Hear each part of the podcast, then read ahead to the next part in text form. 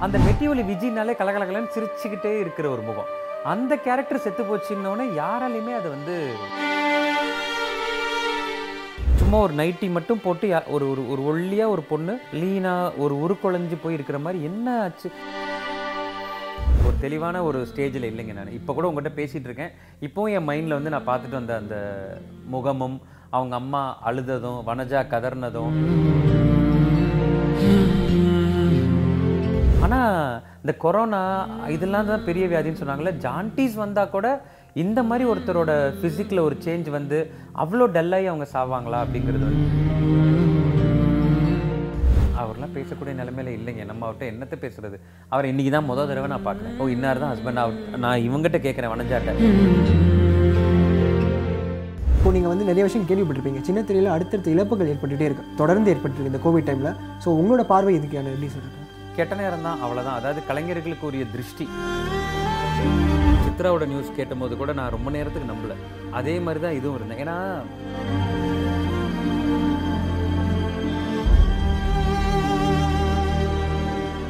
சின்ன கூட இப்படித்தான்.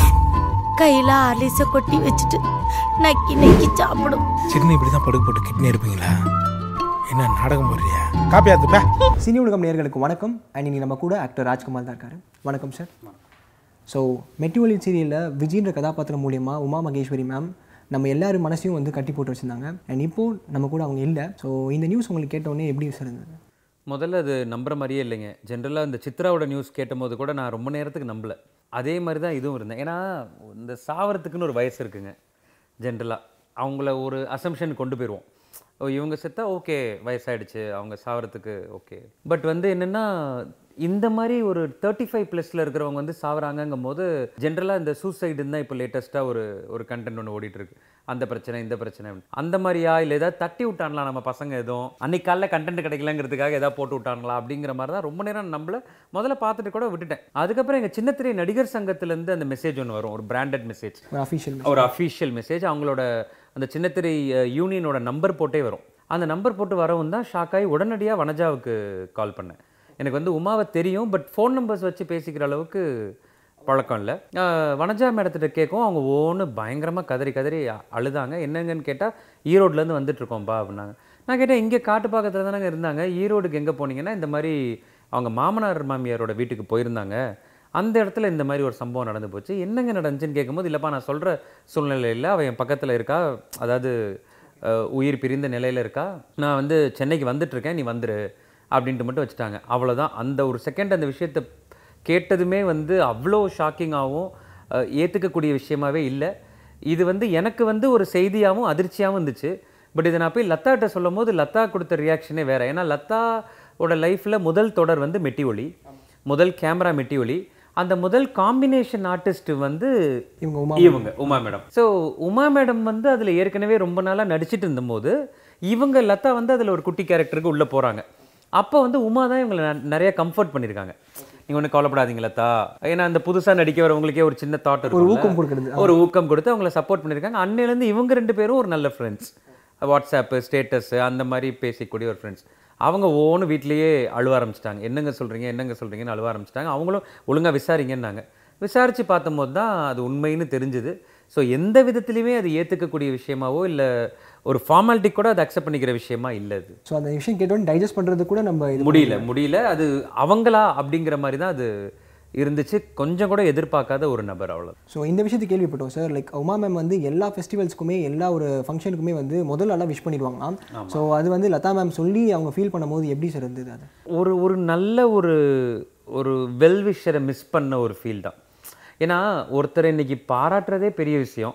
ஒருத்தரை வாழ்த்துறது பெரிய விஷயம். நீங்கள் பர்த்டே அன்னைக்கு ஒருத்தங்க வாழ்த்துறாங்கனாலே அது அவ்வளோ சந்தோஷமாக இருக்கும். நம்ம வைக்கிற எல்லா ஸ்டேட்டஸுக்கும் வந்து அவங்க பார்த்துட்டு என் குழந்தைங்களோட பிறந்த நாளைக்கும் சரி எங்கள் வீட்டில் நடக்கிற எல்லா விசேஷங்களுக்கும் சரி அவங்க வந்து உடனடியாக மெசேஜ் அனுப்புவாங்க. உடனடியாக என்னோட ஸ்டேட்டஸையும் பார்ப்பாங்க. பட் எனக்கு அவங்க டக்குன்னு ரிப்ளை பண்ணதில்லை. பட் லதாவுக்கு அவங்க டக் டக் டக்குன்னு எல்லாத்துக்குமே சொல்லிட்டு இருந்திருக்காங்க. அண்ட் இன்ஃபேக்ட் இந்த வருஷம் லதாவோட பிறந்த நாளைக்கு அவங்க கொஞ்சம் லேட்டாக விஷ் பண்ணியிருக்காங்க லதா அதை எக்ஸ்பெக்ட் பண்ணியிருக்காங்க என்னடா வரலேன் ராத்திரி பத்தரை மணிக்கு என்னப்பா இவ்வளோ லேட்டாக வந்துச்சு மெசேஜ் இல்லைப்பா காலிலேருந்து கொஞ்சம் வேலையாக இருந்தேன். அதால் தான் பண்ணல. அந்த லெவலுக்கு அவங்களுக்குள்ளார ஒரு மெசேஜ் லவ் ஒன்று போயிட்டு போயிட்டு இருந்திருக்கு. அது அப்படிப்பட்ட ஒரு ஆள் நம்மளை விட்டு போயிட்டாங்கன்னொடனே ரொம்பவே மனம் உடைஞ்ச நிலைமைக்கு வந்துட்டோம் ரெண்டு பேருமே. ஓகே சார் இது உண்மையான விஷயம் அப்படின்னு வந்து யார்ட்டாவது நீங்கள் கன்ஃபார்ம் பண்ணீங்களா சார் ரீசெக் பண்ண பார்த்தீங்களா ஏதாச்சும்? உடனடியாக வனஜாக்கு தான். வனஜா விட்டு வேற யாரும் இல்லை. ஏன்னா இப்போ நான் அந்த சன் டிவியில் அபியும் நானும்னு ஒரு சீரியல் பண்ணிட்டு இருக்கேன் அதில் வந்து ஒரு நல்ல கேரக்டரில் வனஜா ஆக்ட் பண்ணுறாங்க ஸோ அந்த சீரியலில் பார்த்தீங்கன்னா முற்றிலும் குழந்தைங்க சீரியல் தான். ஸோ இவங்க ஒருத்தங்க தான் கொஞ்சம் பெரியவங்க நம்மகிட்ட ஜாலியாக பேசி பேசிட்டு இருப்பாங்க. அப்போது நான் இவங்கள பற்றிலாம் விசாரிச்சுட்டு இருப்பேன். உங்கள் சிஸ்டர் எப்படி இருக்காங்க?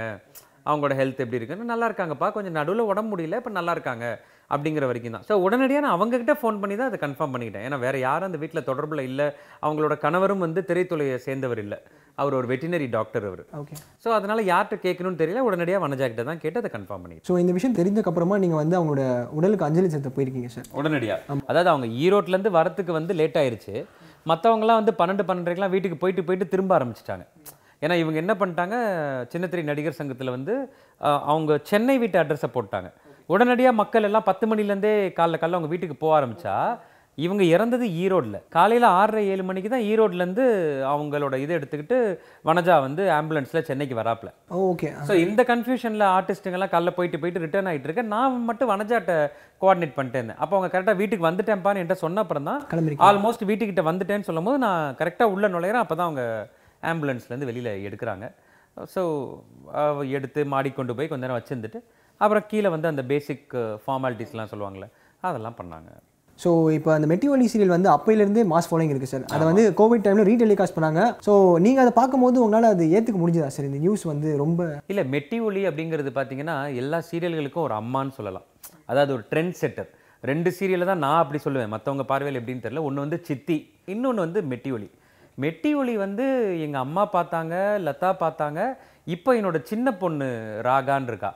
அவளுக்கு ஆட்டோமேட்டிக்காக இப்போ ஸ்கூல் தான் இல்லையா? ஒன்றரை மணி ஆனால் இன்னைக்கு சரோக்காக்கு என்ன க- எ- என்னாச்சு விஜயக்காக்கு என்னாச்சுன்னு அவள் வந்து உட்காந்துடுறா என்னடா உனக்கு இதில் இவ்வளோ பிடிச்சிருக்கா? இல்லைப்பா அவங்க அந்த எடுக்கிற விதம் எனக்கு ரொம்ப பிடிச்சிருக்குப்பா. எப்போ எடுத்தது பாருங்க. பழசு ஆ. ஒரு பதினஞ்சு இருபது வருஷம் முன்னாடி எடுத்தது. அந்த எட்டு வயசு பிள்ளைக்கு அது பிடிச்சிருக்கு. ஃப்ரெஷ்ஷாக இருக்கு. அவ இன்னைக்கு விஜய் மேடம் தவறிட்டாங்கன்னு சொன்னோடனே அவ உட்காந்து அழுவுறா. என்னப்பா சொல்றீங்க? நேத்து தானே டிவியில் வந்தாங்க. இன்னைக்கு எப்படிப்பா செத்தாங்க அப்படின்னு சொல்லி அவளால் அதை அதை ஏத்துக்க முடியல. ஏற்றுக்கவே முடியல. ஸோ அந்த மெட்டி ஒலிங்கிற தொடர் வந்து எத்தனை ஜென்ரேஷன் தாண்டி தாக்கியிருக்கு பாருங்க. சினிமாவில் இது வர்றது பெரிய விஷயம் கிடையாது. ரஜினி சார் படங்கும் போது உங்க அப்பாவும் பார்த்துருப்பாரு. நீங்களும் பார்த்துருப்பீங்க உங்க பையனும் பார்ப்பான். இப்போ அண்ணாத்த வரைக்கும் நம்ம உட்காந்து பார்த்துட்டு இருக்கோம். ஆனா சீரியலுக்கு அந்த பேர் கிடைக்குதுங்கிறது ரொம்ப பெரிய விஷயம். ஏன்னா அந்த எபிசோடு முடிந்தால் அதை மறந்துடுற அந்த சீரியல் உலகத்துல அந்த அளவுக்கு ஒரு கேரக்டர் பதிஞ்சு அந்த மெட்டிஒலி விஜய்னாலே கலகலகலன்னு சிரிச்சுக்கிட்டே இருக்கிற ஒரு முகம். அந்த கேரக்டர் செத்து போச்சுன்னொடனே யாராலையுமே அதை வந்து ஏற்றுக்க முடியல. மே மேபி அவங்க அதுக்கப்புறம் ஒரு நூறு தொடர்கள் பண்ணியிருந்தாலும் இன்றைய நியூஸ் என்னன்னா மெட்டி ஒலி விஜய் செத்துட்டாங்க. உமா மகேஸ்வரி அது இது அதெல்லாம் யாருக்குமே மைண்டில் வரல. ஒரு பிராண்ட் மெட்டி ஒலி விஜய் செத்துட்டாங்கப்பா செத்துட்டாங்கப்பா அப்படின்னு உலகம் பூரா இன்னைக்கு அதுதான் நியூஸ் ஸோ அவங்களோட வந்து நீங்கள் எப்பயுமே சிரிச்சிட்டே இருக்காங்க அப்படின்னு நீங்கள் அதை பார்த்துருக்கீங்க அதனே சொல்லிட்டு இருக்கீங்க ஸோ அங்கே அவங்களோட உடலை பார்க்கும்போது வந்து எப்படி அது ஐயோ அவங்க மாதிரியே இல்லைங்க. எனக்கு வந்து அவங்கள மெட்டிஒலி விஜயா பார்த்து தான் பழக்கம். வனஜாவை தான் அபியும் நானுல டெய்லி பார்க்கறதால அவங்க நம்ம முகம் இப்போ நீங்கள் என்ன பார்த்துருக்கீங்க ராஜ்கமல்லாம் இப்படி தான் இருப்பான் அப்படின்னு நம்மளுக்கு ஒரு ஏரியா இருக்கும்ல. வெறுமனே ஒரு ஒரு ஒரு ஒரு சும்மா ஒரு நைட்டி மட்டும் போட்டு ஒரு ஒரு ஒரு ஒல்லியாக ஒரு பொண்ணு அப்படியே ரொம்ப அப்படியே லீனா ஒரு உருக்குலைஞ்சு போய் இருக்கிற மாதிரி என்ன ஆச்சு? அதாவது இழைச்சிருக்காங்கன்னா சாதாரணமாக இழைக்கல பயங்கரமாக இழைச்சிருக்காங்க. அந்த அளவுக்கு அந்த ஜான்டீஸ்ன்னு சொல்கிறாங்க அது அதோட உள் விஷயம் கேட்குற அளவுக்கு அங்கே யாருக்குமே பொறுமை இல்லை. அதாவது வனஜாட்ட போய் உட்காந்து இவங்களுக்கு என்னப்பா ஆச்சு? நம்ம எப்போவுமே கேட்போம்ல அந்த வீட்டில் வந்து ஒரு நாலஞ்சு பெரியவங்க இருப்பாங்க. எத்தனை முறை ஆனாலும் அந்த வீட்டில் ஒரு ஒரு மரணம் நடந்த வீட்டில் அதை நம்மளுக்கு எக்ஸ்பிளைன் பண்ணுவாங்க. இங்கே யாருமே எக்ஸ்பிளைன் பண்ணக்கூடிய சுச்சுவேஷன் இல்லை. ஏன்னா எல்லாருக்குமே ஷாக்டு வனஜா அம்மா ஆல்மோஸ்ட் ஃபெயிண்டடு அவங்க அப்படியே ஒரு மயக்கத்தில் இருக்காங்க தெளிகிறாங்க திருப்பி மயங்கிடுறாங்க. இந்த பக்கம் வனஜா மேடத்திட்ட போய் கேட்கும் போதெல்லாம் அவங்க சொல்கிறேன் ராஜ் சொல்கிறேன் ராஜ் என்னை விட்டுட்டு போயிட்டா ராஜ்? அப்படின்னு திருப்பி திருப்பி ஜான்டீஸ்ன்னு நம்மளுக்கு அவங்க பேசிக்கிட்டதை வச்சு தெரியுது. ஆனால் இந்த கொரோனா இதெல்லாம் தான் பெரிய வியாதின்னு சொன்னாங்கல்ல. ஜான்டீஸ் வந்தால் கூட இந்த மாதிரி ஒருத்தரோட ஃபிசிக்கில் ஒரு சேஞ்ச் வந்து அவ்வளோ டல்லாகி அவங்க சாவாங்களா அப்படிங்கிறது வந்து எனக்கு இன்றைக்கி பார்க்கும்போது தான் நானும் சொல்கிறேன் லதா கிட்ட. என் கூட அங்கே இருந்த விஜயானந்த் ஆக்டர் விஜயானந்த் இருந்தார் ஆக்டர் தேவ் இருந்தார் ஆக்டர் மதுன்னு ஒருத்தர் இருந்தார். அவங்ககிட்டலாம் பேசும்போது உமா மாதிரியே இல்லைல்ல உமா மாதிரியே இல்லைல்ல அப்படின்னு பேசிக்கிற அளவுக்கு அப்படி அப்படி சும்மா ஒரு ஸ்கெலிட்டன் மட்டும்தான் அங்கே இருந்துச்சு. அதை தவிர அந்த அளவுக்கு அவங்க இழைச்சி போயிருந்திருக்காங்க ஃபேஸ் கூட ஐடென்டிஃபை பண்ண முடியாது சார் ஃபேஸ் வந்து ரொம்ப அதாவது இப்படி இருக்க ஃபேஸ் வந்து அப்படியே ரொம்ப குறுங்கி போய் பயங்கரமாக டல்லாகி அந்த வியாதி அவங்கள அவ்வளோ தூரம் அஃபெக்ட் பண்ணியிருக்கு. அவ்வளோ தூரம் அவங்களை டார்ச்சர் பண்ணியிருக்கு. நமக்கு ஏன் இதெல்லாம் தெரியலன்னா அவங்க அதுக்கப்புறம் வெளியில் வரல. நம்ம மனசில் என்ன நிற்கும் மெட்டியொலி விஜி. அது மட்டும்தான் நம்ம மனசில் நின்றுட்டே இருக்கும்.